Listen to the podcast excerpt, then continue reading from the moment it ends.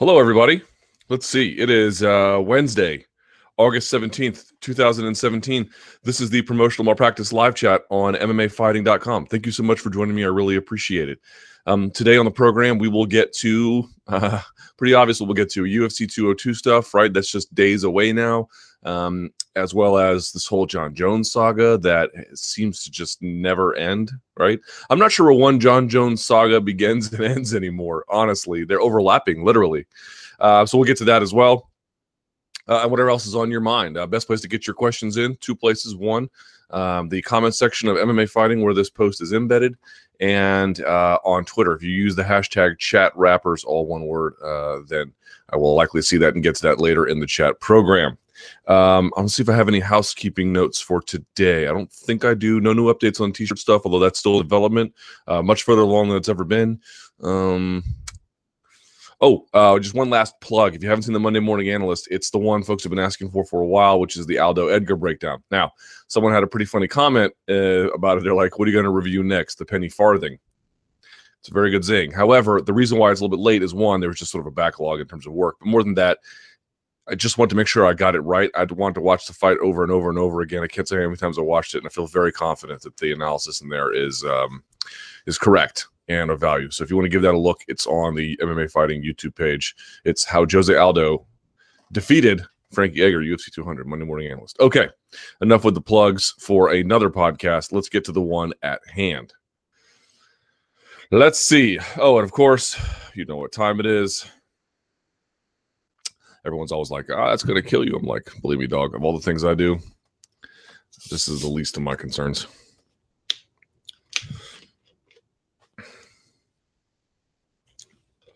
All right. Okay, first question up here on the thread. Um, odd buzz around this weekend. There has been a lot of talk about the lack of hype going into this card, meaning many think that this card will not outdo UFC 196. Google Trends backs this up, showing there is less interest in Conor now than there was going into this Nate Diaz rematch. There is no question Saturday night will be a big fight, but how big is the question? Do you think this is similar to UFC 190, Rousey versus Correia? How that had virtually no buzz going into it, and then it blew away all predictions. Both were early in August cards. Yeah, I think that what you'll find is number one, come Saturday. It's still Wednesday. I mean, they haven't even done any official press functions as part of a UFC sanctioned event yet. McGregor had the um, the workout and Q and A last week, but still, this is you know the, I think there's going to be a press conference today at four o'clock our time. So um, you'll see the Diaz and McGregor together in a way where it's just days away. It'll probably pose off. So it'll feel real starting today and then on. So there's certainly some of that. I don't think it's like Rousey versus Correia because that took place in Brazil. So it was there wasn't a lack of buzz because it was hard to feel it. There was just enough buzz to make sure that folks wanted to see what Ronda Rousey was up to at the very end of things. But um, this is the problem with doing pay per views overseas. You know, Rousey can buck that trend. She can go to Brazil, she can go to Australia, and still sell really, really well. But not a lot of other guys can. Um, again, there's some exceptions, but certainly not over that one million pay per view buy buy rate mark. And she has that ability.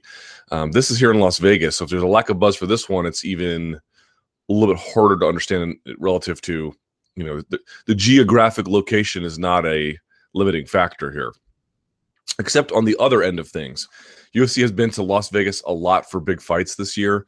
They just went to T-Mobile Arena last month with a giant event. I think there's a little bit of fatigue. I think there's also a little bit of, you know, monetary resources getting drained. Um, how many people can afford to go to Conor McGregor fights this often? I don't think that many. Um, there's just something to be said for consistency helping your fighting acumen, but there is a little bit of if if coming to see you is an expensive event, and I think for most people it is, travel to Las Vegas, hotel stay, um, tickets for the event itself, and tickets for his event are never going to be cheap. There's how many times can you really do that in a row? So I think that's part of it. I think the fact that he got yanked from 200 kind of hurt it a little bit as well.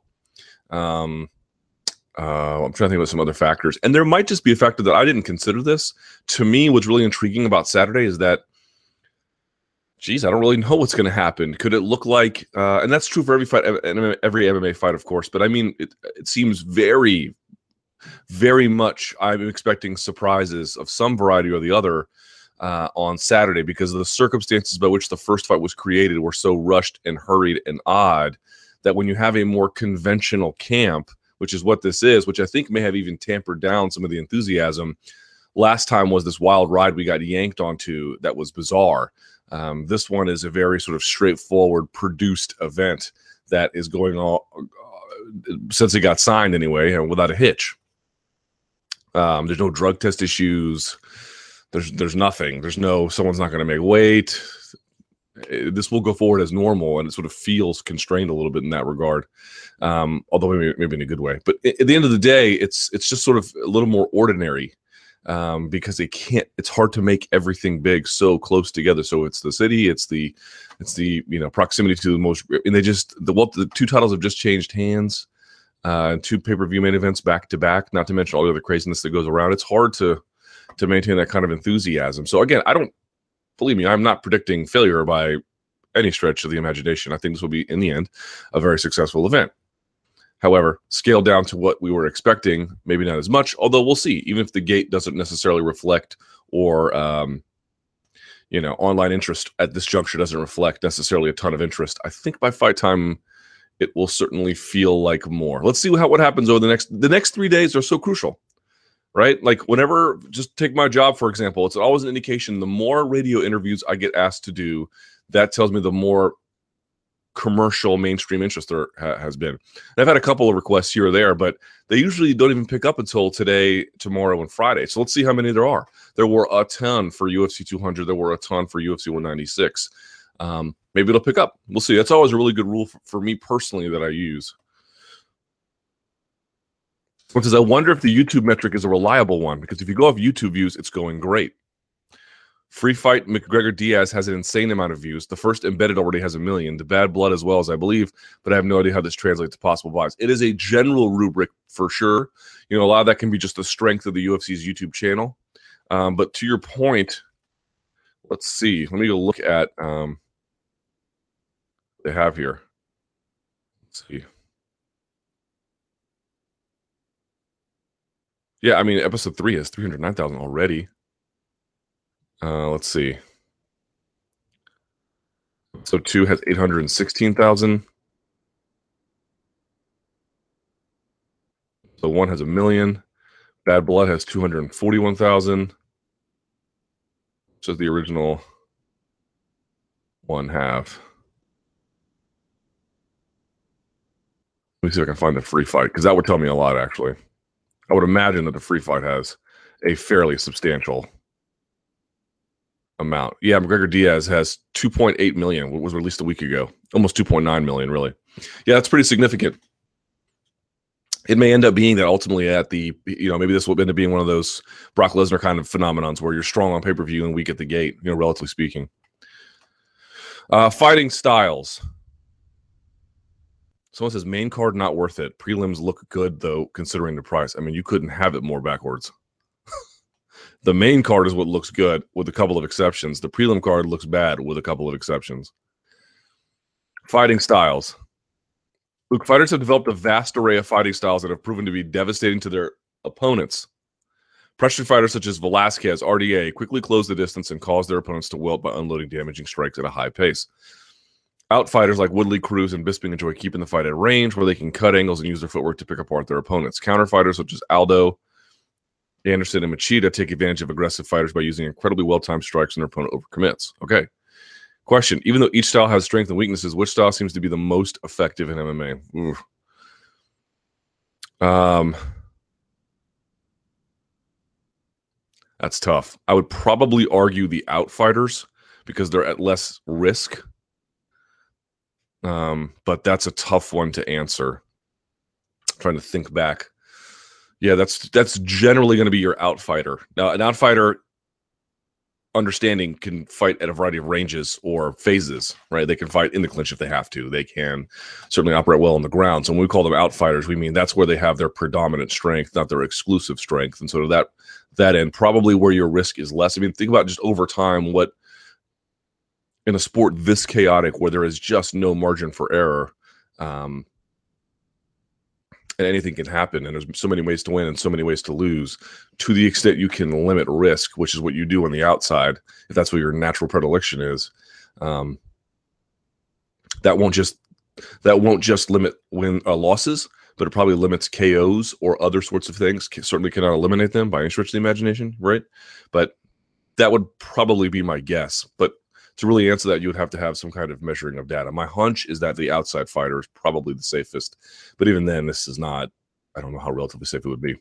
True or false? If McGregor can't knock Diaz out within the first two rounds, Diaz will finish him later in the fight. I won't say first two, but maybe first three. Um, it's bizarre that the UFC originally booked BJ Penn with Dennis Siver and Cole Miller, but is now fighting Lamas in a five round main event. I don't think so. I don't think that's bizarre at all. I think they kind of just want to figure out if this is going to be something or it's not going to be something. First, they were like, well, he's back. We'll build him up, see where we can go. And now I think there's a little bit of patience wearing thin with him. I, I don't know to be sure, but that's the feeling I get. I mean, it's a significant upgrade in the quality of opposition, is it not? Um, and there's probably a little bit of like, he's not getting any younger. Let's just see if there's something here or not. John Dodson's speed and movement will frustrate Lineker, causing Dodson to win a unanimous decision. Maybe. That's a tough one. The UFC will probably have music artists sing as Conor and Diaz walk out to the octagon to make the event feel more epic. Here's a stupid question. Um, Luke Thomas thinks Woodley being forced to fight Wonderboy, well, he's not being forced to do anything, is due to the UFC's blatant, outright racist view of black fighters. Well, that's a dumb question. Uh, but just to answer it in a dumb way, sure, that's what you want to think. If you would like to have a uh, juvenile attitude towards us all, certainly entitled to it. All right, fantasy matchups: Weidman versus Teixeira. Ooh, that is probably Weidman, but that's a tough one. Aldo versus Barboza. Barboza's probably too big. Jeremy Stephens versus Doo Ho Choi. I might take Doo Ho Choi in that one. Less miles on him. Edgar versus Barao. Edgar probably at this point. Bermudez versus Ortega. Bermudez. Yair versus Bektic. Those are all good fights. Uh I haven't seen enough from Bektic, but um, I have a hunch that eventually he might win that. Uh, Jon Jones saga. What's up, Luke? Maybe it's just me, but I'm super confused when it comes to this Jon Jones saga. In the most simplistic way, can you please explain to me what in the world is going on? Well, there's a very limited amount of information available. I don't have a whole lot more than what you guys have. In fact, all the stuff I've been told is this point. I don't know if it's dated, but it's certainly not current, right? I mean, Jones put out something on Sunday, and then Dana said something yesterday on Tuesday I mean, I haven't heard anything in weeks, so I, perhaps there is new information regarding what happened, but um, it seems like there definitely is. But it's it's really sort of fairly simple, yeah. I mean, if we were to understand Dana White's statements correctly, it is not that Jones didn't ingest these substances in one way or another, is that he ingested them through a process that would otherwise not necessarily be banned or nearly as problematic uh, with the USADA's protocol, or in some ways, but perhaps not banned at all. And yet it still resulted in this. Now, what is that substance? Was it some other kind of prescription drug? Was it some kind of supplement? Was it something else altogether? That makes the situation really confusing because we don't know. And if that's the case, what is USADA going to do? I think it will depend on the circumstances greatly. And in the case of you know, Romero, we know he got six months only after the fact as sort of a you know, we have to have some kind of show of force here, but really we know that you didn't do anything wrong ultimately in, the, in, a, in sort of the grave, troubling sense of what I think some people would consider to be a consequence of PED use. That just wasn't what USADA could reasonably conclude happened in Romero's case. We don't really know what's going to be here. Was he taking prescription drugs he didn't have a prescription for? Maybe that's it. Was he taking um, some God knows what supplement he got in a foreign country? I don't know. What did he get something at GNC? I don't know. Did he have? I, I don't. I don't know what he ingested. I think that will really determine to what extent um, there's a punishment here. I think Dana White had suggested that you have to tell USADA everything you're taking. Well, it sounds like he didn't tell them he was taking this because maybe he thought he didn't need to because it wasn't banned, or there's too many missing pieces of the puzzle. But what there is, it appears, is extenuating circumstances. Um, how extenuating is not known. Also, not known is to what extent USADA might have a lenient view of this sort of thing, where the Nevada Commission might not. I mean, you can say one thing about USADA, they are zealots for anti doping, but they at least have a much more grounded understanding of the science behind some of these um, substances. They have a much more realistic understanding of how contamination can affect um, positive tests. You'll recall the gymnast who ingested merely drinking water and tested positive for a banned substance. USADA ultimately let her go. You had this Chinese fighter who, whose name I pro- Ning Guangyou, I think, say you properly pronounce it, but I don't know. In any event, he had tested positive for clenbuterol. He had eaten from meat. This was a real documented thing that was happening to athletes, not merely in Mexico, but in the NFL as well. This is this is a thing. So they have not merely a certain certain scientific literacy relative to the athletic commission, but with that literacy naturally comes a little bit of humanity, quite frankly. Um, again, I don't think that extends to all of their policies personally, but in this particular case, or in those cases where athletes were exonerated when it was determined that they were merely eating steak or drinking water or various other ones, Yoel Romero not knowingly taking a supplement uh, with the purpose of taking a, a banned substance, that humanity follow the literacy the commission's very much a wild card. I think we can all agree. I don't really know what they're going to do. They may follow in USADA's footsteps, but there's also this gamesmanship and semi rivalry that that Nevada Commission has. They're very um,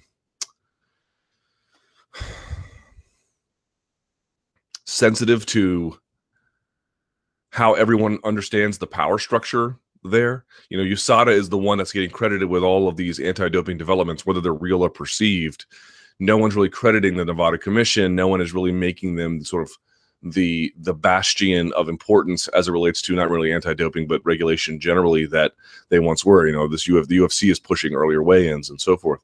Um, so I think they try to assert themselves in ways where they don't necessarily need to. I don't I don't know if Jones has any information from USADA or um, the commission to indicate that he's going to have smooth sailing. So there's a lot of unknowns about this. I think just a general view about this is like Jones sagas. I mentioned this at the outset. I don't know where they begin and end anymore because he certainly had this reckless driving,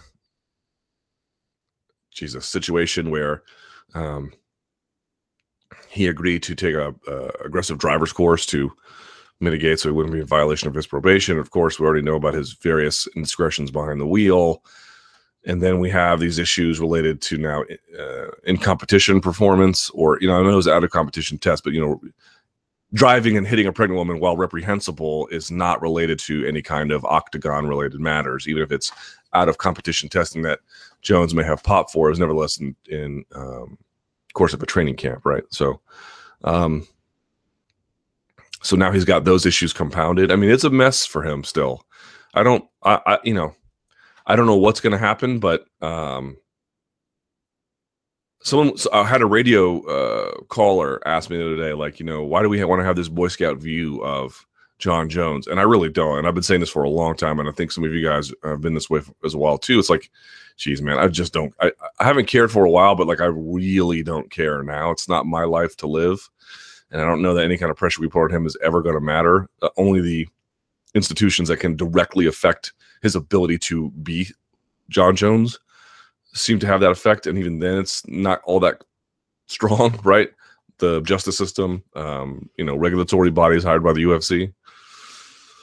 Um, and so the saga just never seems to end. But like, the point I made was not really that do I just not care anymore. Like, it's not. I'm expecting. I'm not expecting him to like be something else. I, can he just get through a camp normally? That's all I really ask anymore. It's like just don't go to jail. Can you not be in cuffs three weeks, two weeks, whatever it was, before your fight? Can you not? Can you not make headlines for anything other than you went and did a press event and then you went out to a workout and then you made weight and then you fought and then you went to the post fight press conference and then you went home? Like, can we just not? Can we just do that?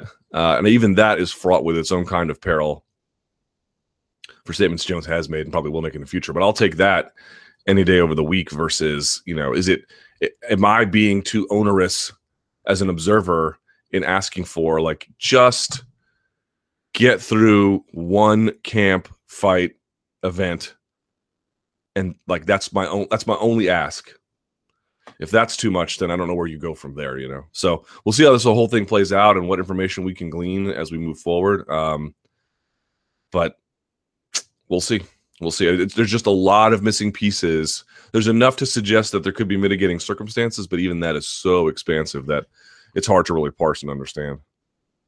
Man like Jon Jones, like it's just such a tremendous overlap of one problem to the next, to the next, to the next, to the next. It's it's substantial.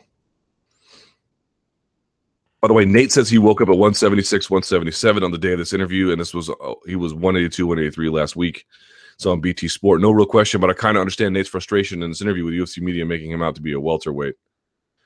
Yeah, and I saw some people being like, "Oh, he's 200 pounds." I'm like, I've seen Nate Diaz in person a number of times, not in camp. I'm sure staying physically fit and active, there he would have to majorly bulk up to look or just get fat to look like 200 pounds. Not possible.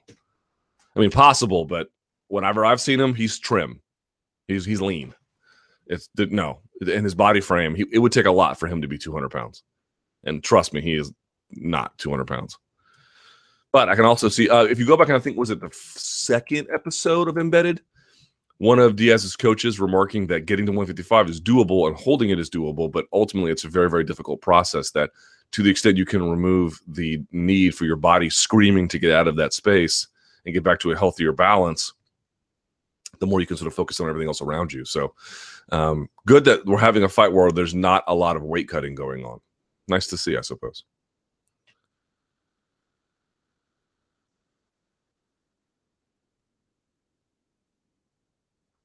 Fighter pay and contracts.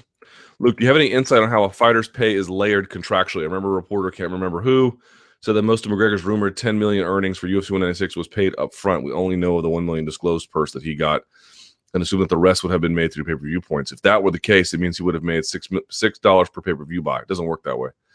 That seems a little low to me, considering how much of a draw he is. P.S. I was the guy who asked about the UFC's popularity in England for a week now. There has been an article in the Daily Mail sports section about Bisping's title defense being in Manchester currently only has three comments. Not sure exactly what that means, but certainly doesn't sound like there's a lot of enthusiasm. Um, so it doesn't work. You don't get a dollar or six dollars per pay per view point. It's a tiered system typically. Um, contracts that we've seen, be it um, Randy Couture's or Eddie Alvarez, to show a tiered system that there's a certain a dollar amount you get for up to say 250 or 350,000 pay per view buys, then more to four 450, then more to five 550 to seven to nine to a million and so forth. I think over a million it doesn't necessarily go up. Um, but again, everyone's contract could be different. So it's a tiered system. So if you can, the more you can push into the upper bound limits, the more revenue there is to generate per pay per view buy for yourself. Um, but McGregor, McGregor, might have a different deal where um, he gets paid in a different structure. Look, here's the deal about this. MMA journalists try to talk about all the time and the best information that we have. And we get told a lot of stuff off the record. But as a general sweeping view of UFC contracts, um, they probably mostly work the same for the majority of the rank and file. But as it gets to the upper tier of guys, top five champions, big time stars, there might be considerable variance in how people get paid, whether it's up front, after the fact, how much they declare to commissions, how much they don't. If the tiered system works relatively similar to the next guy, maybe they have a different tiered system, maybe they have a similar tier structure where it's 250, 350, 450, but each uh, share is higher per per um, bracket. Um, th- these are these are largely unknowns you know, a lot of MMA journalists want to talk very confidently about these kinds of things, and there is, of course, we do have some information out there that is that is reliable, but as a grand view, when you ask about fighters, it's really hard to say because I think most of this information is missing, or at least kept, you know, secretive. Like I've had fighters share information with me and other journalists about various things over the course of their career, injuries, money, and everything else, but it's not. Um, unless you're sort of in the middle slash bottom of the rank and file, I should say, unless you're outside of that, if you're in that space, you, most of those contracts look pretty similar. But outside of that, they, I, I, believe that there is a reason to believe that there is a, a high degree of customization involved. From what we know from Couture and Alvarez and others, that tiered system works though. And of course, an upfront. Um, there is always an upfront disclosed amount too. Pay per view points are a bonus. Um, UFC sale buyer's remorse. A hot topic in MMA has been to debate whether the new UFC owners regret purchasing the UFC or regret their valuation of the business in light of recent developments in the sport. Has that been a hot topic? It seems like a lot of just discussion. Like, um, like there's no evidence of it. Jon Jones, PED bust, union talk, etc. Is it safe to assume that negotiations on this M and A deal would have been commenced several months in advance of when the sale was completed. Yes. Bidders would have negotiated deal and made their valuations of the business not knowing about the latest USADA union news. Hard to see that as true, um, especially since some of the guys involved have been with the UFC through a number of their growth periods and challenges and know the UFC really well. Ari Emanuel, I can't imagine, is unaware of Ali Act being put forth by Representative Markwayne Mullin. I, I can't imagine he doesn't know that in every other sports deal, doping is alongside wage compensation and um, other forms of insurance a point of negotiation always and every time. I, I, I can't imagine this would be news to him. Certainly, I can't imagine any kind of internal frustration they have with union talk wouldn't bleed over to him. It would be very, very, very surprising for me to learn that. I don't think Ari Emanuel is a dumb guy by any stretch of the imagination. He seems quite adept and uh, knowledgeable, and certainly highly successful. That that would shock me, but there probably are some. You know, I think there is one challengeable premise to what they're arguing, which is when the new TV deal is up, so 2018, um, that they're going to get annually 400 million a year in their TV contracts. That certainly may end up true. It may end up being more than that. Maybe it's 500 million, or maybe it's less. Um, you know, we'll see what the TV space is and what kind of money um, rights groups have for that kind of, you know, licensing fees. I, I don't and the rights to use them. I don't know. I don't. I don't know. That that to me is a bit of a gamble. It could be true. I don't. I am certainly not tell you it's not going to be true, but it's not so obvious that you can say, well, it's definitely going to happen. Yeah, it might happen. Um, so it's not to say they didn't take risks, but and you know, there's Reebok out there who made this deal, but that deal was put together hastily, where they just didn't know the space at all, and they could not have fumbled more um, out of the gate. I don't. I think we're kind of affected and jaundiced by that experience where Reebok was like happy to do business in MMA, but what it really showed was that Reebok was happy to get into a space that they that no that no relatively major brand had gotten into, even if they were getting into something they had no idea how it worked, um, virtually no relationship to its athletes. You know, some they had done some deals with Rampage and some other fighters over the years, but those were all for pulling MMA fighters out of it into another line of um, you know, let, us get Chuck Liddell to promote our new zigzag sneakers or whatever the hell those ho- horrific things were. That's not the same as sort of investing in the space and we're going to make shorts and we're going to make women's fight bras and we're going to make everything, um, you know, spats and the whole nine. It's a much more complete process and fighter fan t-shirts and hoodies and you know this is a much greater endeavor and they had no they had no knowledge of that space and they didn't realize how critical that was needed to be and they paid the price for it pretty substantially um, I, I have a hard time i have a hard time believing that that kind of ineptitude um, and self-assuredness is on play and in and in and a part of what's going on here that isn't to say they didn't make strategic mistakes potentially but if they did they were much more calculated and with you know I, these aren't low information voters, to put it in political terms. These are not low information voters. Voters can make right or wrong choices about who they elect to govern them, but um, even high information ones. But these are high information voters. These are opinion leaders. Everyone's got one. Luke, what's your weird fantasy that you regret thinking about after you're done busting? This guy asked this question every week, and I I don't know what is wrong with you, sir. You need some help. Uh, weight cutting. Luke, we saw the cyborg clip on the website last week of her crying during a weight cut. Are you able to explain what these fighters go through when they cut weight and how it feels? Someone goes, it was fake. Cyborg looking for sympathy and still reaping the benefits of anabolic steroids. Well, that is a gentleman whose opinion you do not need to take seriously under any circumstance whatsoever. Um, I never cut weight. So the best person to ask would be a fighter, but I've seen it up close. It is a horrible experience for many of them. Uh, discomfort would be a minimum. I mean, look, it's just basically severe dehydration. So you can imagine fatigue, um, uh, lack of clarity of thought, um, irritability. Uh, I mean, you can go on from there, right? And there can be a lot more physical consequences than that in terms of you know affecting um, the heart's ability to function and pain from organs drained, and yeah, it can be it can be wretched. Organ pain is always fun, right? Um, Diaz's cardio there's been plenty of discussion about Conor's cardio or lack thereof, and almost no discussion about Nate's cardio and pace going into this fight. This is particularly interesting to me because I think we can reasonably expect even better cardio from Diaz. Uh, and no need for him to pace himself like he claims he did in the first fight. So the question for me is how likely is it that Conor has developed the cardio necessary to effectively implement his skills over a five round fight? How likely is it? Against the pace and cardio of a fight shape Nate Diaz. I say it's fairly likely, pretty likely, maybe. Um, which is guys before, like there's the most he's ever gone. Let's pull up just to be sure, just to be on the safe side. I know he's gone three rounds one time, and that was against Max Holloway.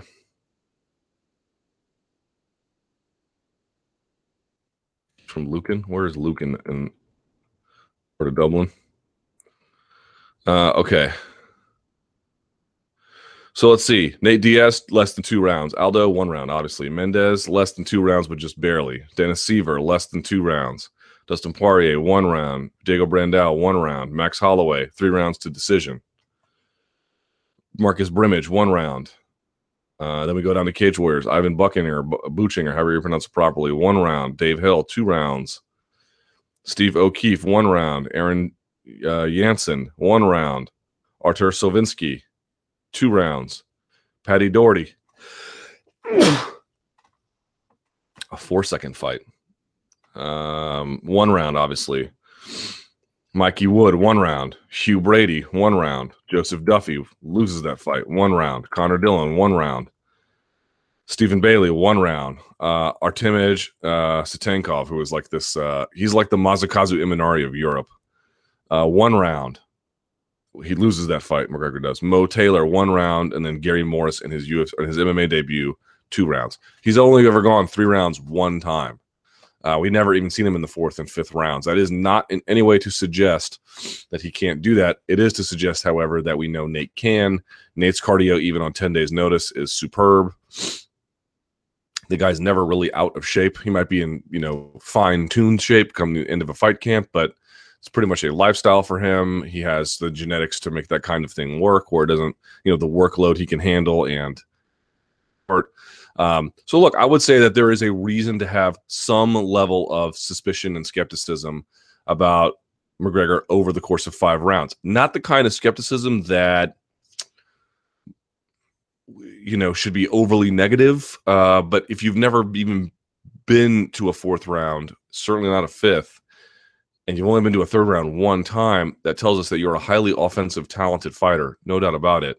But that there could be some questions raised about one's ability to go that long if you don't routinely have to go there. You know, we we know Max Holloway can go there. Three rounds to him is nothing. Um, we've seen him do significantly more than that. So there's you know there's evidence of it. Um, I'm not here to tell you to change your pick one way or the other you don't think this will be an issue, then fine. That we don't have like this verifiable evidence that he terribly gasses every time. Um, but we also just don't, you know, he has gassed in weird circumstances. Um, you know, he wasn't all together there, all that great at 189. Um, and maybe he, there's reason to believe he was sick before 196 now. Um, so, you know, he, he hasn't looked like he had a, you know, a ton of energy in those circumstances, but, um, it's just an unknown. And I think that unknown should give you at least a little bit of pause, a little bit. If he goes five rounds and looks great over the course of five rounds, then you say, okay, well now we have evidence, and we can say with a reasonable amount of you know certainty that um, He can do it. Someone says we can expect Diaz will have better cardio than his opponent, no matter who they are. Right. And the other thing about Diaz is not really that he has this excellent cardio, but he has a fighting style that accommodates his cardio. Like some guys have a strategy where if they pace themselves, their cardio, which would already be good, would be even better. But they like to just floor it on the gas tank and they don't necessarily crash, but their belief is I'm going to run this engine as hard as it can for the amount of time that I'm in there. Uh, Diaz has this tank full of gas, but doesn't doesn't drag race until he sees an opportunity to do so. The rest of the time, he's sort of just moving at a pace where he's keeping everything kind of calm and natural and and to borrow from Artem Lobov, flowy. Right? So he doesn't he doesn't call upon his resources so heavily unless it's really required. And those circumstances don't either last that long or come around that often, or you know they end up in a, in a finish uh, a lot, or you know a, a, devastating lead or something like that. Um, so so yeah, uh, I I also think that it's not merely that Nate, if you want to really push it, couldn't do it. I think he could, but all I mean to say is it's one thing to have great cardio. It's another thing to have the kind of style that will always make sure your great cardio is basically never compromised. Uh, what's next for Nate Nick Diaz? Excuse me. I know we all want to see him versus Robbie Lawler, but with Woodley, excuse me, but with Wonder Boy fighting Woodley, I mean he's not yet, but we'll see if that happens. It seems like the UFC might angle for GSP versus Diaz too. This seems like an absolute, absolutely terrible idea. Uh, what other routes do you think they are considering for him? Someone says Diaz versus Sonnen was a rumor. Sonnen versus Kennedy is another rumor. Um, I don't like the Sonnen fight for the same reason I like the GSP fight. I mean, Sonnen's a little more um, susceptible to submissions than GSP, but uh, sorry, right.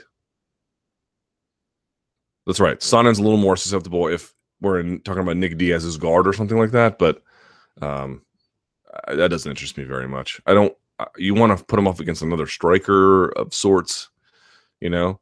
Um, you know, Matt Brown type would be kind of awesome. I don't think that would be the big money fight necessarily, but that would be a freaking awesome fight. I like the Lawler fight. I'm not sure why Nick doesn't. I guess he's you know he wants to fight a big name, but um, we'll see what happens. I I says the stream has died. Shouldn't. Looks live to me. Isn't the stream still alive? No, still live.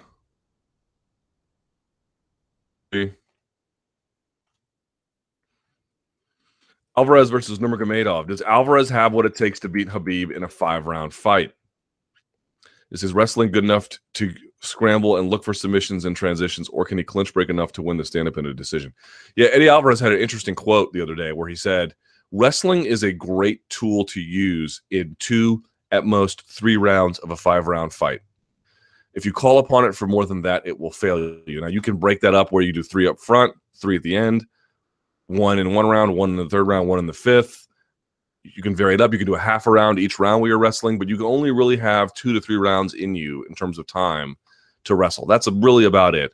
And you have to supplement it against the very best anyway. And um, and you have to supplement it with something else. So the question that you'd have to ask yourself with Alvarez versus Habib, if that kind of thinking is true, and I'm inclined to believe that it mostly is, that could Alvarez survive two and a half rounds with Habib, who is not a strong finisher, who, and by his own, you know, doing, you can see Alvarez is a talented wrestler in his own regard. Because on the feet, I think we'd both agree Alvarez is way too much for Habib. Um, would he be broken down by that point where he wouldn't have anything left? Um, it's a very open question. This is a fight I want to see. You know, Alvarez versus Habib. Uh, I don't know what they're going to do if they're going to give Alvarez the winner of McGregor versus Diaz, but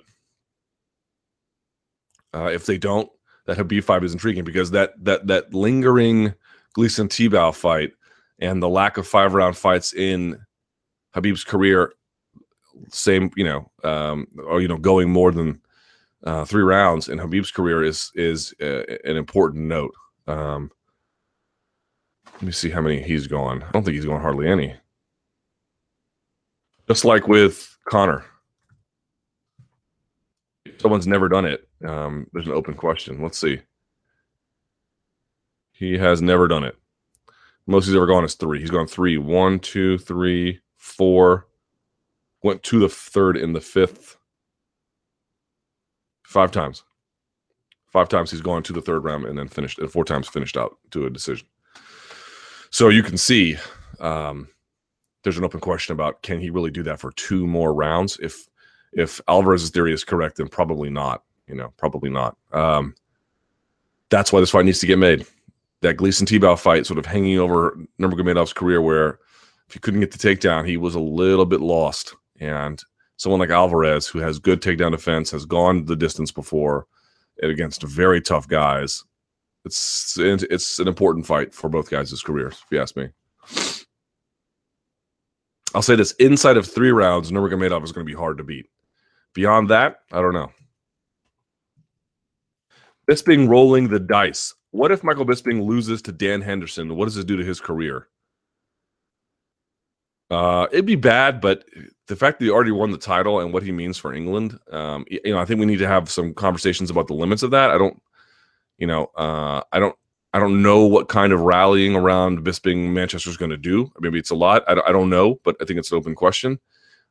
Again, I don't think he's nearly on the same level as Ricky Hatton, but um, you know, the fact that he won the title in the way he did against another, I mean, he's had a lot of nemesis. Now Henderson might be the chief among them, but wasn't like he and Luke Rockhold didn't have some unfinished business or you know ugly business between them, and they still do. Uh, and you know, Bisping winning the title is pretty amazing. The fact that he couldn't hold on to it, I don't think would look all that great. But yeah, sure, it would be damaging to him that he couldn't beat Dan Henderson. But I think once he won that title, even if he lost it right away, to be honest, um, he sort of cemented his place in in all time MMA glory. Right now, he's just beaten the greatest of all time, Anderson Silva, former title challenger Thales Leites, and the current and the at the at the time current champion Luke Rockhold. With another win over someone like Weidman, Souza, or Romero, he's possibly up there in the discussion of all-time great middleweights. I might I might agree. I might agree with that. I'm thinking about that a little bit more, but certainly that would be pretty tremendous. But if he loses, he just lost to a then 46 year old Dan Henderson, who has won three of his last nine fights. Is the risk he puts himself in in taking that fight worth the potential downside for his legacy if he somehow were to lose? Um, oh, maybe we did lose it. So the stream is good. Okay.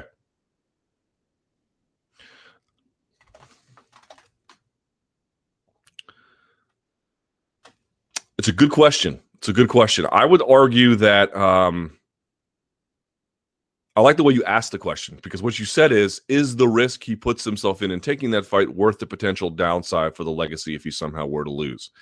So the question I think is worded appropriately because what you're arguing is is it worth the risk? In other words, I am acknowledging the person asking this question that there is a measure of risk to this. The question is is it so great that it's worth stepping back from? I would argue not. Um, his other choices are to take on Luke Rockhold again or Romero or Jacare. Uh, you know, do how much do you like his chances? Maybe against Rockhold, depending on your perspective. But even then, I think there are some people who would think that Rockhold would win uh, a, a, third meeting between the two, um, or fourth if you want to count the sparring session. And certainly, I think there's a lot of people who think that, uh, especially in the case of say Jacare, that um, you know they would heavily favor Jacare to win, right? So if that's the case, you wouldn't make as much money as you would fighting Dan Henderson. Um, the risk would be even greater, and it would be done with less novel circumstances. I mean, he is fighting, and defending his title in Manchester at four or five in the morning. That is unusual and to me punishing for the fan base, but nevertheless unusual, right? These are c- crazy career moments that you're going to have in your career that you just wouldn't necessarily get. There is some kind of magic to it. It is also a chance to get some significant revenge, right? We're all talking about what happens if Michael Bisping loses, but part of that risk is also the reward. Yes, this risk is if you lose, you lost to the same guy twice. You lost to a guy who's three out of his last nine, who this was his retirement fight, who just got the better of you every time. He just had your number. Um, that would be bad. That would certainly not be good. But the risk is the the the reward potentially for accepting that risk is number one, I, I would make more money fighting this guy, even if I lose in these novel circumstances, even if I lose. And then you consider, well, what if I win? Well, if I win, I beat the guy who had this brutally awful knockout over me, who has been something of an antagonist, who used his own likeness in punishing Bisping to create his own logo uh, and imaging. Um, you get some revenge on that guy, and you get to do it on these unusual circumstances. That reward is tremendous. If you beat Jacare you know, you get the respect that comes with beating a guy as good as Jacare. Okay, fair enough. You don't get that with Dan Henderson, But Dan Henderson, you know, w- guys go from this territory where they're like, okay, this guy is really good to okay, he's dangerous. Dangerous is different than really good. Someone like Jacare is really good, which means this guy can bet box you out on the feet. He's got tremendous takedowns. Obviously, on the ground, he is a nightmare. He's there's no real comfortable space against him for the most part. Um, against Dan Henderson, dangerous is like there's these few certain things you got to look out for, and they may be really bad, but there's not this comprehensive danger in the same way. That's where Dan Henderson is now. I think if you could take someone, you could say this guy's dangerous, but he's a hated rival. Unusual circumstances, you make more money, uh, and if you beat him, boy, look at the reward of that. I mean, you know, virtue is its own reward, and the virtue of being a guy who took on the toughest challengers all the time and beat them. Certainly, I will never talk uh, badly about that kind of endeavor, but um, the way in which you pitch the question is the existing risk worth all that? I can very much understand why Bisping made that calculation. That's a very different question about whether that fight should have been made given the hierarchy, but get the idea. Jones and his future. You hinted that you had some info that Jones might get a year suspension. Any further update to that? No, I have not had any. For what you guys heard publicly, video from White is an up is the only update I've ever heard. Um, so maybe I'll get some information today, but uh, a couple calls I got to make, but um, but no, not not not not at this moment that I speak to you right now. Uh, on the Jones doping issue, according to White, Jones's people have come forward with a supplement that Jones did not report to USADA, claiming it was tainted. I don't know that he said it was a supplement. I mean, he did say it once, but then he said it was a drug later, so I don't know what which one it is. Is that what they are now saying? It's unclear. If so, are we supposed to buy that nonsense? That seems extremely suspect. You are allowed to believe and not believe whatever you like, but you guys are the ones who have this full faith in USADA to do this job effectively. I, I, would imagine that if they have some news that they can verify this again, whenever you whenever these guys claims that hey, my supplement is tainted, they don't just go to the thing in which like if I say my creatine is tainted, if I say, okay, I drink a Coke Zero and the Coke Zero is tainted. Uh, in the case of the Coke Zero, I don't know if it would work differently, but certainly let's imagine this is not Coke Zero. Let's imagine this is a bottle of uh, branch chain amino acids, BCAAs and I'm like, hey, I bought this at GNC and I tested positive for whatever. They're they're not just going to look at your bottle and be like, yeah, we found it in your bottle. You you sure were right. They're going to test a bunch of those bottles, not really at that store, but they're going to buy their own supply of them to see if there is this verifiable degree of contamination in the product generally. Um, if that is not a requisite amount of um, proof for you. And of course, I can envision circumstances where that necessarily wouldn't be. You know, certainly we've already seen state apparati in Russia working in concert with one another to have this mass scale um, aversion of uh, and you know undercutting of anti-doping as a program generally, not merely testing. Um, then yeah, I guess you can believe that. But that's, I think, for most people and rational observers, a relatively strong degree of evidence. And this is not, I know everyone looks at it like the dog ate my homework. Sorry, guys, it's really not. This is a terribly unregulated industry. And you guys can see this. Like, um, I was looking this up uh, the other day. I went on, you can go on UFC's USADA uh, website, and um, they have a list of all the supplements. It's called like Supplement uh, 411. Um, I'm not sure the exact name of the website, but you can find it pretty easily. They list all these substances for you. They list them all. The list is not small. It's super long. it's super long. And some of these labs you've heard of, there were a couple of items from Celtech um, that were on there. You know, uh, there was a um, uh, Isatori one, but a lot of them are, you know, Rock Hard Industries or Anabolic Inc. or, you know, these sort of, you can imagine it's just some guy who, um, you know, lifts weights in his garage and maybe won a scratch off ticket and now wants to use the 50 grand he got from that to sell creatine or something. I, I don't know. You can imagine these are some fairly lowbrow operations, but the list of items that you can buy over the counter legally that contain things that the labels don't say they contain is quite long.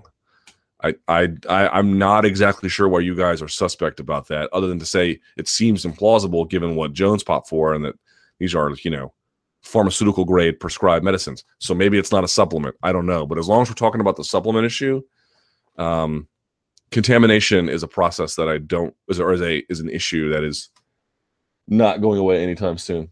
Barbas is around here somewhere. Oh, he's sleeping on the couch.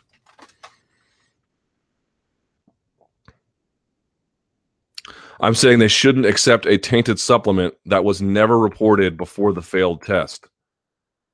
Why? I'm not sure I understand the problem here. If you're taking a supplement that's not banned, let's say that's what it is. You're taking a supplement that's not banned, um, and you take it, and like the thing Yoel Romero took wasn't on the list.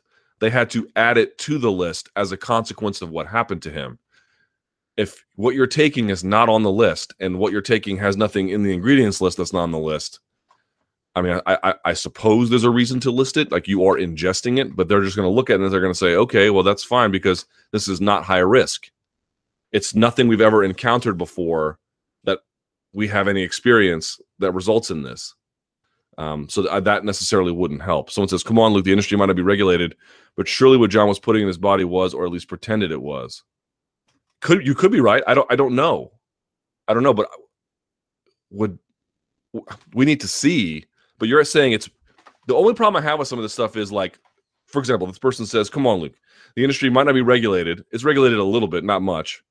But surely what Jon was putting in his body was regulated, or at least pretended it was regulated that might be true, but that doesn't like you guys are asserting like it is manifestly obvious that um, this kind of thing can happen. And certainly I am suspect, just like you guys were. Like if this were something like it was DHEA in a system or, you know, I don't know, something that happened relatively similar to what Yoel Romero went through, be a little bit easier to understand. But the stuff he was taking was this pharmaceutical grade stuff that um, you know, I'm not saying it couldn't get in your body by non nefarious means, but it would re, it would require something unusual. I haven't heard the evidence, and neither of you.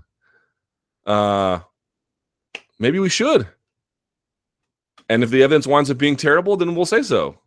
But Dana White's out there saying it's looking good for him. Jon Jones is out there saying, like, quite confidently, it's looking good for them.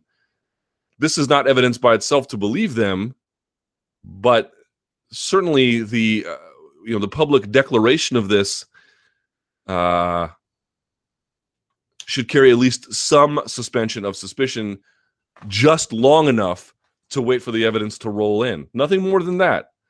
But you guys are like, oh, it's manifestly bull bull crap. Uh, it might be. I, I I'm not in a position to tell you it's not. I have no idea what the evidence is. But that's my point. I have no idea what the evidence is. That works both ways it should at once make you a little bit suspicious, but just suspicious enough to say, um, I'm skeptical generally of this claim, but before I can really reasonably conclude anything, I have to evaluate the existing evidence. And of that we don't we don't have. So I, I don't I, I don't know what else to say. And to the extent it's a supplement issue, um, I wouldn't be the least bit surprised by this stuff that list is going to grow and grow and grow and grow and grow. There's going to be new companies, new drugs, new ways of making these things. Um, and to the extent that the FDA doesn't really change the way they, which they do things, which is um, cops and robbers after the fact, manufacturing standards in the present, this will be an ongoing problem. It's not going to go away. Evans versus Kennedy. What do you think about Rashad dropping to middleweight in his mid 30s? Are his chances? What are his chances in his fight? Well, he didn't look good at light heavyweight, so I don't know. You know, look, we've been talking a long time that if you drop to middleweight, this would be to his advantage. He has speed that can carry over to that weight class. He'd be strong for that weight class. Um, you know, if he can dive down and get there without too much trouble, this could be advantageous for him. Uh, and I think it might be one of the situations where he hasn't done it yet. Uh, where you know before his career ends to really make sure that he does that to say you know I, I, he doesn't want to be here three years from now where he's long since retired and said oh why didn't I why, why didn't I go to middleweight when I had a chance there's, an opportunity present here to at least cross the T and dot the I and say okay now I know now maybe even he'll say well I should have done it a long time ago but at least he'll have done it and there's probably something to be said for that plus there's just really no path forward for him at um, at uh, light heavyweight now especially with Rumble Johnson being up there at the top so In talked about some huge announcements the next three months on the herd. Any predictions? None. Fighters unions. What is your take on the two competing groups looking to organize fighters into a unified bargaining group? While it is undoubtedly good for fighters if one or other succeed, what kind of effect do you think it will have on the quality of fights, cards, organizations will be able to put on? It's a great, great question. Couple of uh, points to note here. Um, I had Lucas Middlebrook on my radio show. You'll recall Jeff Borris was on Ariel's. Lucas Middlebrook was on mine the same day. Um, and both of those guys are the two of the bigger founding members of the Professional Fighters Association. One of the critical differences between the two is that I took uh, notes on this because I wanted to make sure I got the name right. Um, yeah. So one of the differences between the two is the Professional Fighters Association is trying to become a certified labor organization right? That is what they want to be. To my knowledge, the MMA FA does not have any designs on that. And in fact, the MMA FA cannot have designs on that. And something that is called the non statutory labor exemption uh, from the Sherman Act in the bargaining process. What that basically means is you'll note that the MMA FA is, uh, at least in part, behind or at least supporting the cause of these fighters suing the Ultimate Fighting Championship in a class action lawsuit. Um, if you go into a position where you are a union um, collectively bargaining uh, with um, uh, management or the employer, you are not allowed to then take that person to court under the Sherman Act. It would actually prevent it. And so that's what the two organizations, I mean, there are more differences than that to be sure, but that's a big one.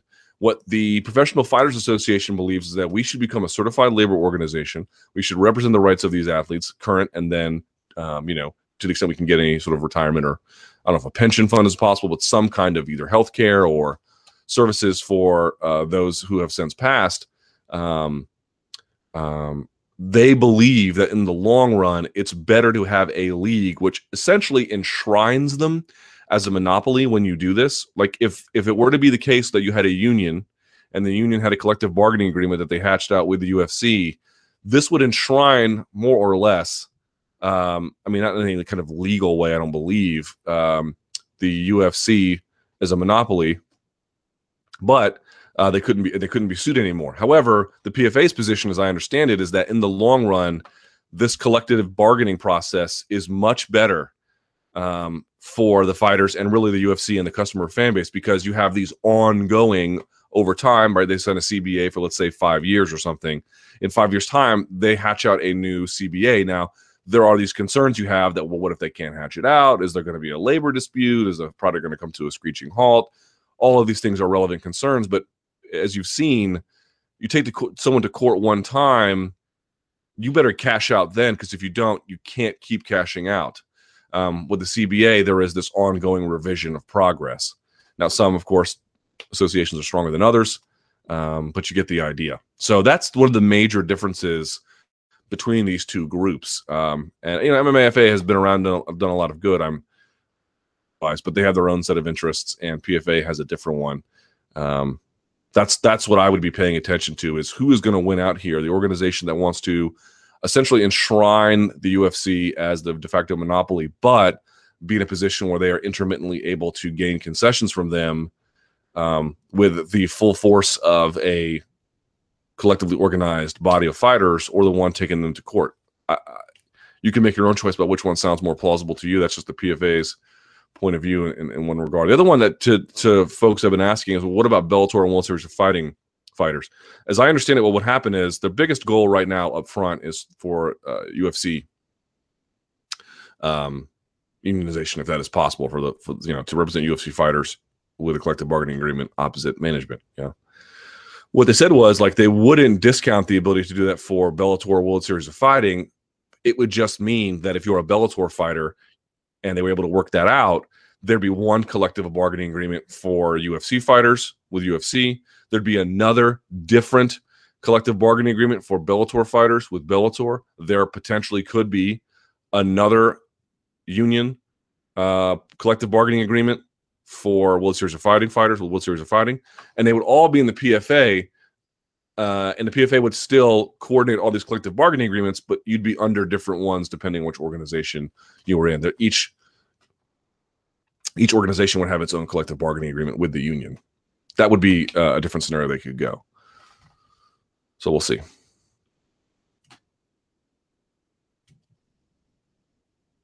Franchising is the next logical step for new owners. Hi, Luke. The new ownership bought the UFC with obvious expectations to expand in some form to have high return on investment and increased annual profit. I see franchising as the next logical step. I don't. What are your thoughts on this? How long until I can see the Fighting Phils take on the Boston Brawlers and the Washington Warriors? How I see this working out? One, cut everyone outside the top 12 or 15. Two, replace frequent shows, fight nights with a UFC team league. They'll they'll never do this. Three, improve main UFC cards with more concentrated talent for the remaining roster. Four, bring in non MMA fans with local and cultural ties in the same manner as NFL, MLB, MLS, etc. No, they'll never they'll never do that. There's no demand for this. This is a reorganization of the product into a way that doesn't make sense for the needs of the promoter and frankly the fan base. Um, they want it local, but not in this kind of ham-fisted way. Uh, this is star driven, and location is a component of that, but not a driving one.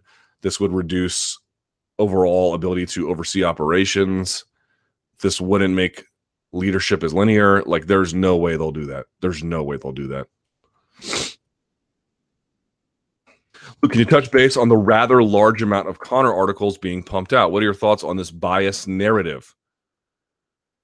I don't know that there is a bias narrative. Hope it makes sense. English is a second language. No, like I mean, guys, this is not hard to understand, right? Uh, Conor's going to get more press because he's Conor. I think you would all agree with that, right? GQ did a piece on Conor um, yesterday, so he's naturally going to get more.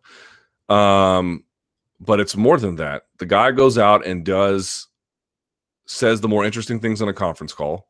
That gets written up, right? Even if I don't, I don't care about his WWE feud, but certainly you can gather that a lot of people do for one reason or another.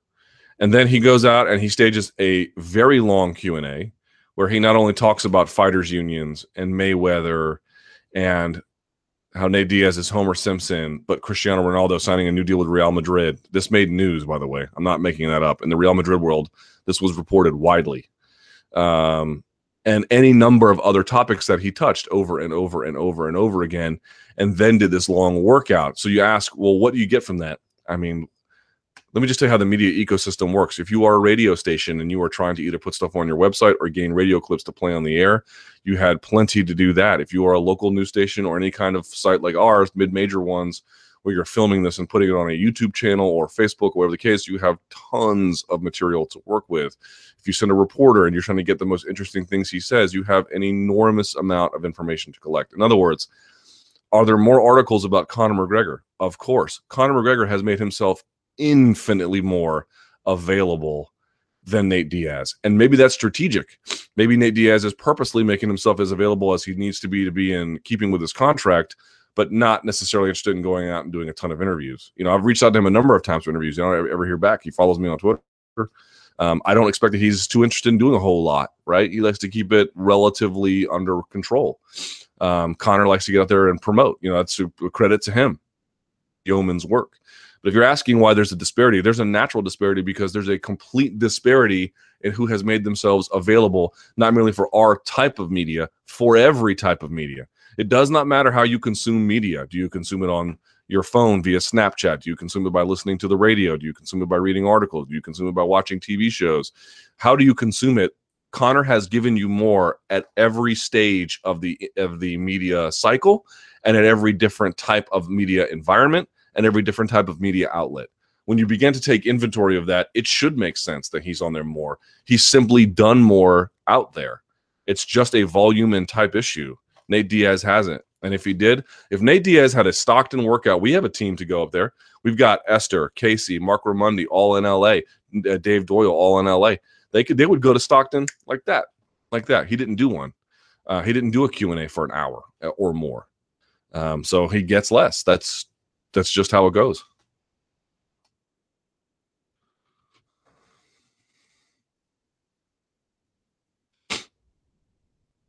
Jason Bourne, would the CIA give high profile positions to people born and raised in another country than the U.S.? I'm talking about the cutie that was bossed around by Tommy Lee Jones and the old French hitman.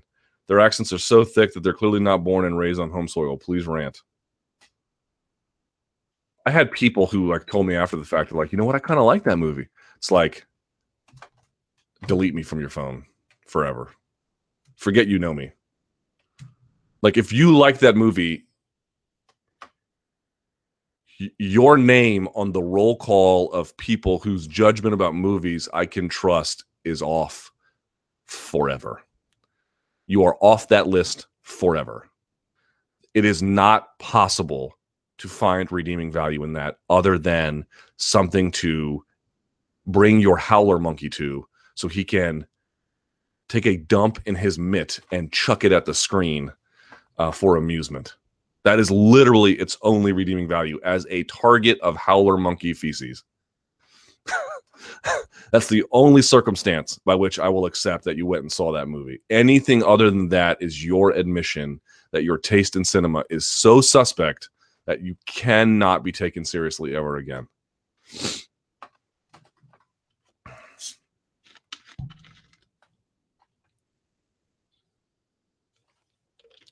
UFC helping Leslie Smith with her tumor all of a sudden. Can they be more obvious? Watching good press helping a spokesperson for the union right after it gets out that their a whole roster is scared S-less of their employer. Are you buying into the good Samaritan? There is nothing but bribes, divide and conquer, and dirty tactics. The way I see it, this is this person talking, not me. Should she have said no thanks? No, I think she should take it. I mean, um, I hate to be so crude with it, but beggars can't be choosers, right? And if you've got a real health problem, probably on the better side to address those things. But uh, yeah, I mean, I don't, I don't, uh, you know, it's certainly altruistic, and that's great. But I don't, you know, is it? It's not perfect altruism. It's convenient altruism. That's the world we live in, right?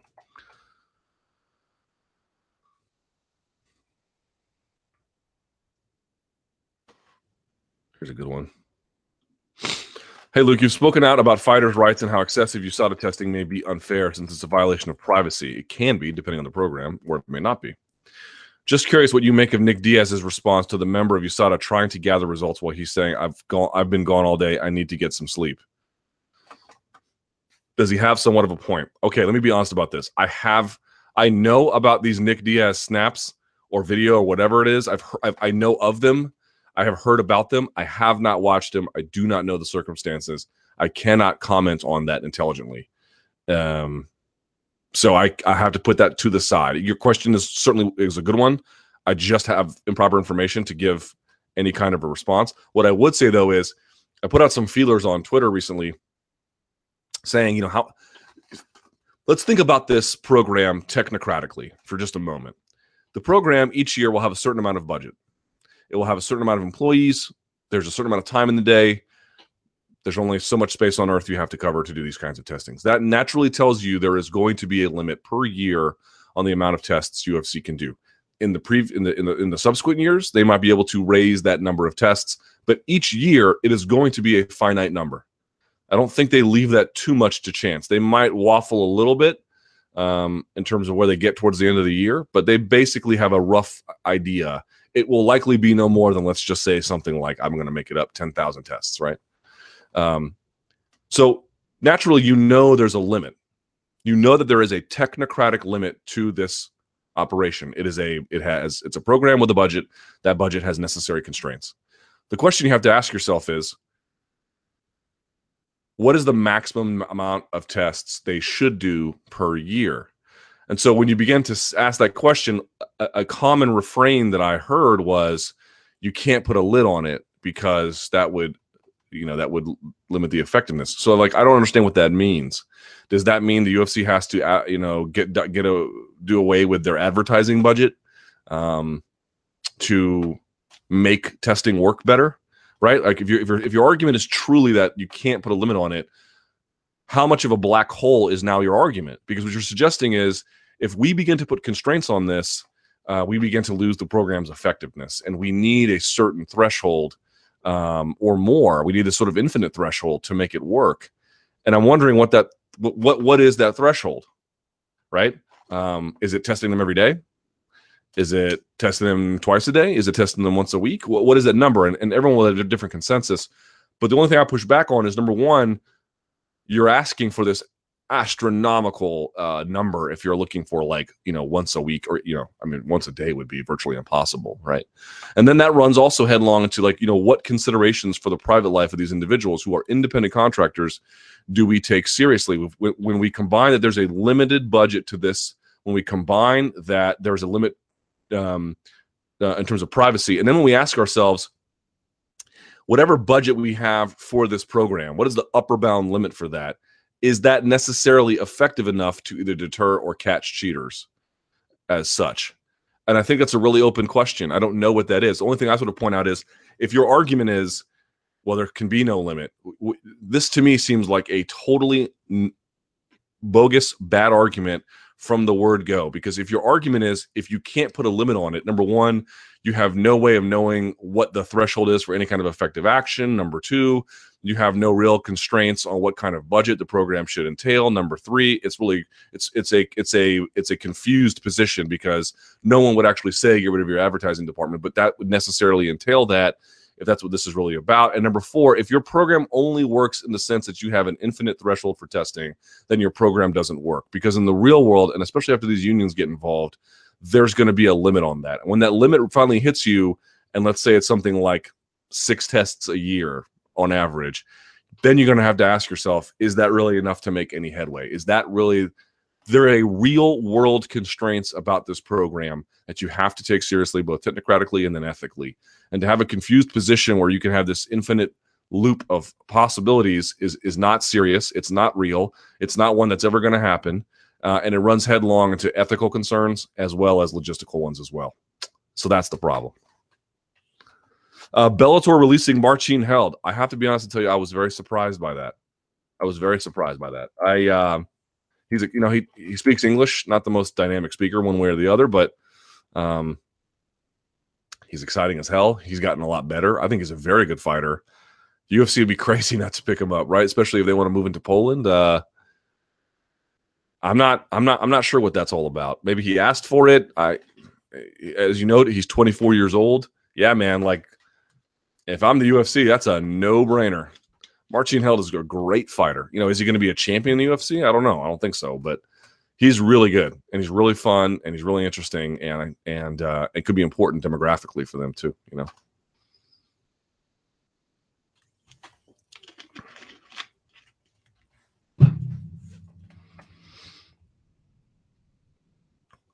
Next for Yoel Romero, man, I don't know so he, this person says Romero is most deserving of a title shot. With Bisping set to fight Henderson, who do you will match up Romero with next? I don't know. I don't know what they're going to do. Maybe they'll make that Jacare rematch. Uh, it's hard. It's it's tough. It's it's really really tough. Uh, Justin Ledet's boxing, best boxing in the heavyweight division. He's got a nice jab. I don't know if we haven't seen enough to really make that conclusion, but yeah, he's got my attention. Ab was phenomenal phenomenal, stinging, hard jab, man, and an effortless one too, right? Like he wasn't just driving it into you; it was just he could just pop it, and it had this really nice effect. Great jab from Justin Ledet. Uh, all right, it's two fifteen. Let's go to the Twitter machine if we can.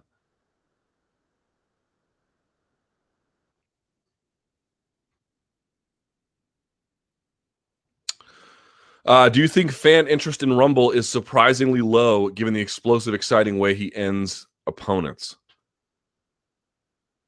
Yeah, but he's had a controversial past with domestic violence and um, you know, I think he certainly reformed his image, and I think to some extent, not on the domestic violence stuff necessarily, although he does a pretty good job of not making it a part of every fight camp. But, um, you know, all those all that weight missing he did at welterweight, you know, I just think it really kind of stained him a little bit, and he's still kind of living that out. Um, people like him, but you know, and also he's kind of a boring interview, like purposely. You can tell he doesn't give you much on purpose. He's an, I, I think he's a, I, I've interacted with him personally. He's a very nice guy in person, but I, I don't think he's antagonistic towards media. But I think he purposely doesn't give you a lot, so he can move on and get out of it and make it as transactional as possible. You know. Someone says, WTF, Marcin Held is 24. I'm going to the 12th grade this year, and I've been watching Marcin Held since seventh grade. There you go, man. Guy's been busy. Seems like MSG card will be bigger than 200. Do you think the UFC will push for FS1 event on Friday and a pay per view on Saturday? I know Mark Raimondi has talked about having um, Ioane and Jacek fight either on that card or the day before, and I would love that. I would love that. That'd be awesome because I'm going to be there for that one. These New York, these they don't, they don't have enough East Coast shows, man. You go to New York City, I'll just hop on a train right away. You know. Uh, why aren't you active on Reddit anymore, Luke? I am. I, I lurk a lot. I lurk a lot, but the MMA forums can be a little bit. They can be a little bit. uh It's good. I like MMA Reddit, but I like to. Um, you know, I'm active on the Real Madrid one or like the powerlifting one where I can be a little bit more anonymous. No one really cares about uh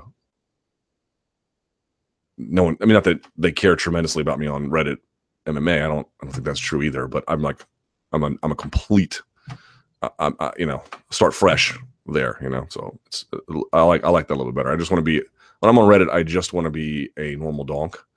And I am a normal donk. I'm you know, I'm not I, I, you know, sitting here on the third floor of my house. I am no one special, but in MMA it, it, forums, it can be a little bit of a challenge to interact that way, whether it's Reddit MMA or the underground or anything else.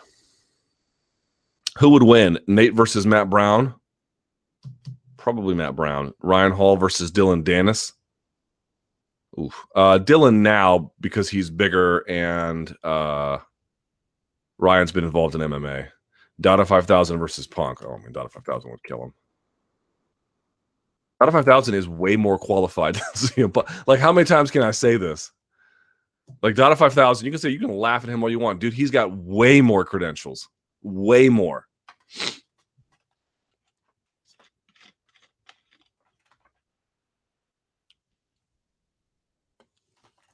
How would you imagine Nate's career to have panned out at this time had he not fought McGregor at 196. He would have stayed where he was. You know, just above the surface, but not too much above. He'd have stayed right there. Is Conor McGregor finally adding rest days to his training after years of training MMA a signal of poor coaching? Um, I don't know. I would imagine that there are a measure of rest involved in his camps. Yeah.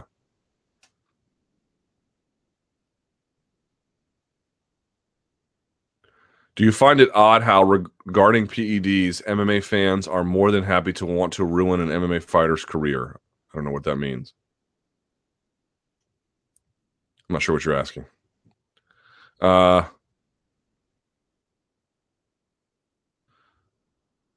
let's see. Do you think fans care about fighters' legacy in MMA? Nobody really talks about top five best fighters of all time. Yeah, of course they do. It's just that it's legacy is a harder thing to come by in mixed martial arts because it's a very its achievement is is uh the kinds of achievement you see are not the same. Like for example, I don't think Alistair Overeem is the greatest heavyweight of all time. However, if he wins the title at UFC 203, let's say he does. Let's say he wins the first round KO, something like that, right? Where is he in the conversation? he's had he's had double digit losses. Okay, and you, that you might say that disqualifies him, and I wouldn't argue with you. But at the same time, he had the Strikeforce title, now the UFC title. He had the K1 title, the Dream title. Uh, I'm sure I'm forgetting something along the way. The guy has beaten a who's who of opposition uh, in a variety of weight classes and times in his career, and held belts across all these many organizations. Now he didn't fight some of the right guys. He lost to some of the other ones. I don't think it makes him that case, but like I'm just saying you know, when you try to answer the question of who's the best heavyweight ever, is it Werdum? Is it Fedor? It's it's very difficult because the nature of their achievements um, are are are quite different. And so when you talk about someone's legacy in mixed martial arts, that can be hard to make sense of because their achievements are quite different. Some had consistency over time, some beat the right guys, some beat the right guys in spectacular ways, some did some other things in terms of weight class jumps. It's it's just it's not linear. It's it's really difficult to to make sense of. But certainly, yeah, I think people care. MMA legends to me don't get any respect after they retire like Frank Shamrock. But that's also part of, of the fact that, you know, Frank Shamrock and the UFC are estranged from one another, where you know, he hasn't been inducted into the Hall of Fame him directly. I mean, I, I think he got in. He could get in. Let's say, for example, if they wanted to, maybe with like the Tito fight, you know, putting him in that way. But um, they're just estranged from one another, and I think that has affected the way he is viewed historically. True false? Cruz will fight Cody, not TJ. I'll say true. Skins will finish behind Dallas and New York Giants. You crazy? Cerrone finishes story. False. But he might beat him because Cerrone is really good. Jones fights Gustafsson before getting title shot. That's an interesting one. That's a really good question. I'll say true. Glover has a better chance versus DC than Rumble. I'll also say true. How do you feel about Vitor Belfort versus Nick Diaz? Uh maybe. I, it doesn't excite me, but if you're asking me, like, is there economic possibility there? Sure. Luke, do you believe that Conor can adapt to Nate's style and fight a different fight? Yes, I can. I absolutely can. 100%. That doesn't mean he necessarily will win, but if, do I believe he can compete quite differently than he did the first time? Sure. 100%. True or false? Cruz is a more interesting talker than Conor. False. Punk goes, oh, and well, interesting to me, but uh, hard one to answer. Punk goes 0 and 3 and is cut. I don't think so. I don't, I don't think it goes that far. Stugotz is the man. I don't like Stugotz that much. I like Le Batard. I like Pablo Torre. I like Israel Gutierrez. I like a lot of that show. Um, Bomani Jones is great, but impossible to follow on Twitter because he, I mean, he's got over 300,000 tweets. It's like you just see it hogs your feed. Is McGregor overrated? Resume lacks elite fighters minus Aldo. Easiest path to title in modern UFC. That just isn't even close to true. Unrelated question Did you listen to the last Megadeth album? I saw them live yesterday. It's amazing. Never been much of a Megadeth fan. I don't hate on them. I, I, I don't hate on them, but I just never. I don't know. I can see why they got rid of Dave Mustaine, even if it had nothing to do with music necessarily from Metallica. Uh, how well do you think grappling stars like Gary Tonon and Gordon Ryan will transition to MMA? Well, I Gordon Ryan had a great win over Keenan Cornelius. It was like the most technical, dangerous flow roll ever. Um, that leg lock stuff is really, really powerful and impactful, but I think it's got limits in MMA. I really do, uh, especially when there's sweat and punches involved, um, and no one has you know spats on or something like that. It it it's highly effective. I'm not saying it wouldn't work at all in MMA, but I think it would have some real limits. I think it could take you pretty far, and then and then it comes to a halt. You know. Um, but that being said, Gary Tonon is also a very complete grappler as well. I mean, he can do it all. So that it would only be to what extent he employed it. Do you think we'll see in the near future some cross promotion appearances from the new owners, other clients? Yeah, yeah, I do. If you could use one word to describe the current state of the light heavyweight division, what would it be? Um,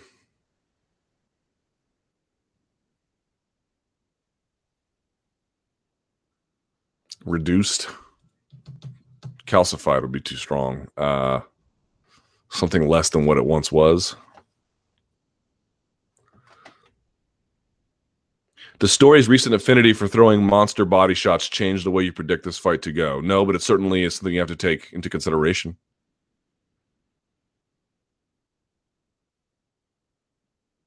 If Magny beats Larkin, who would you give him next? Won 10 of his last 11 and looked great, deserves to be top five. Got to be someone in that top seven at least, man. Got to be, got to be, got to be, got to be at that point.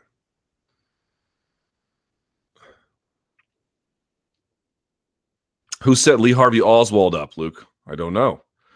Uh, and Cain looks great at 200. Can he become a third three-time champion? Yes, he can. I don't think that's crazy at all. Does the Scrap Pack get enough credit for being an elite team? That is, I think the Scrap Pack is more these days like Gilbert's team from from his gym, which Diaz would not be a part of uh, necessarily. But I know what you're ta- I know what you're asking. Um, yeah, that that that group is tough. You know, those North Cal guys, they're they're tough. They're a tough bunch. What belief about MMA did you have years ago that would cause you now to call your former self a donk? Ooh.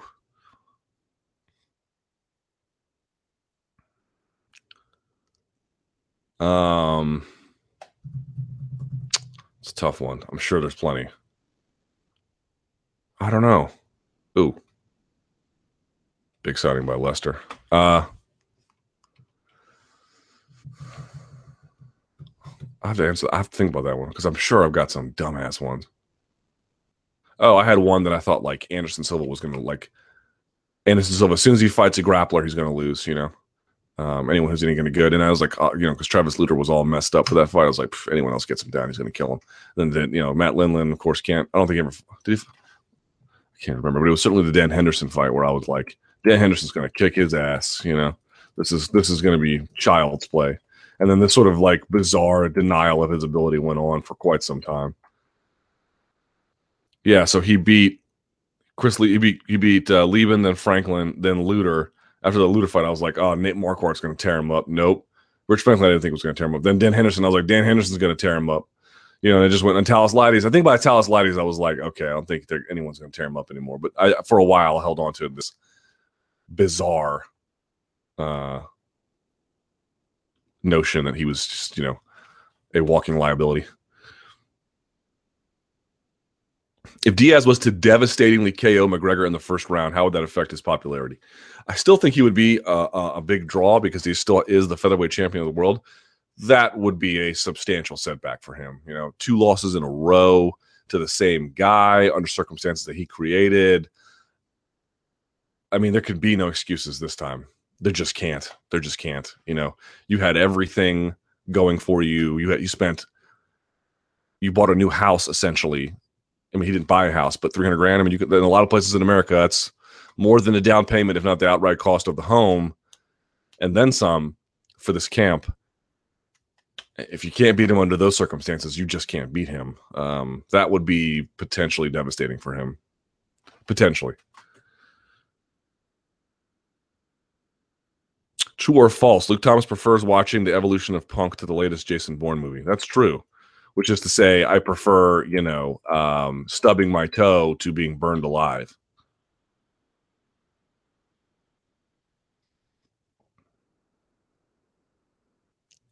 Do money fights prevent the UFC from making a valid case for MMA in the Olympic Games? No. Jon Jones claims to have good news, yet he can't disclose. Right. I mean that that that makes plenty of sense. Um, be legally obligated from not discussing it. You know, there could be a number of issues related to that, or he didn't want to make it public before going to a hearing so that he doesn't scoop his own the commission or USADA or whatever the case may be. That some of these results are still pending, or who knows? There could be any number of reasons why he did that.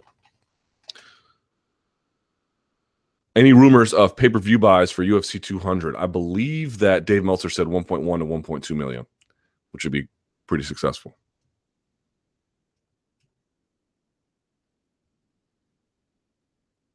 In his twisted love letter to his fans, how much did Jon Jones's video remind you of Norman Bates' scene from the movie Psycho? Well, he didn't say the word mother in there, so not that much.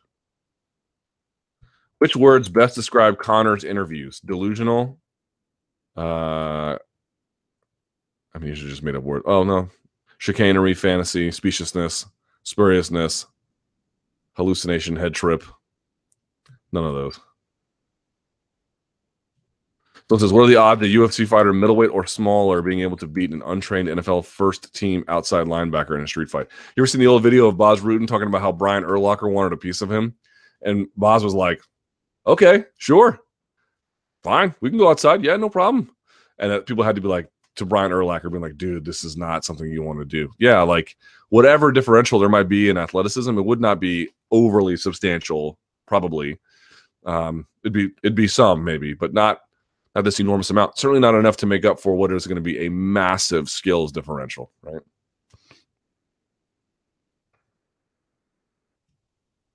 CM Punk odds currently have him as a plus 265 underdog with Gall being a 320 favorite of the following, which is the safest investment.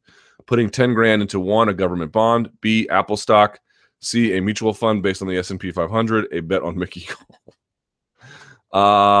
uh, I'll, I'll stick with the government bond. How about that? All right. Thank you guys for watching. Please give it a thumbs up. I really appreciate it. Uh, like and subscribe uh, to the channel. And uh, Luke Thomas show will start in about uh, four o'clock. There's also going to be a presser for between Conor and Nate at four as well. Um, so check that out. I appreciate you guys watching. I will have this up on podcast. I'm getting them up really soon these days, uh, very soon. Thank you guys so much. And until next time, stay frosty.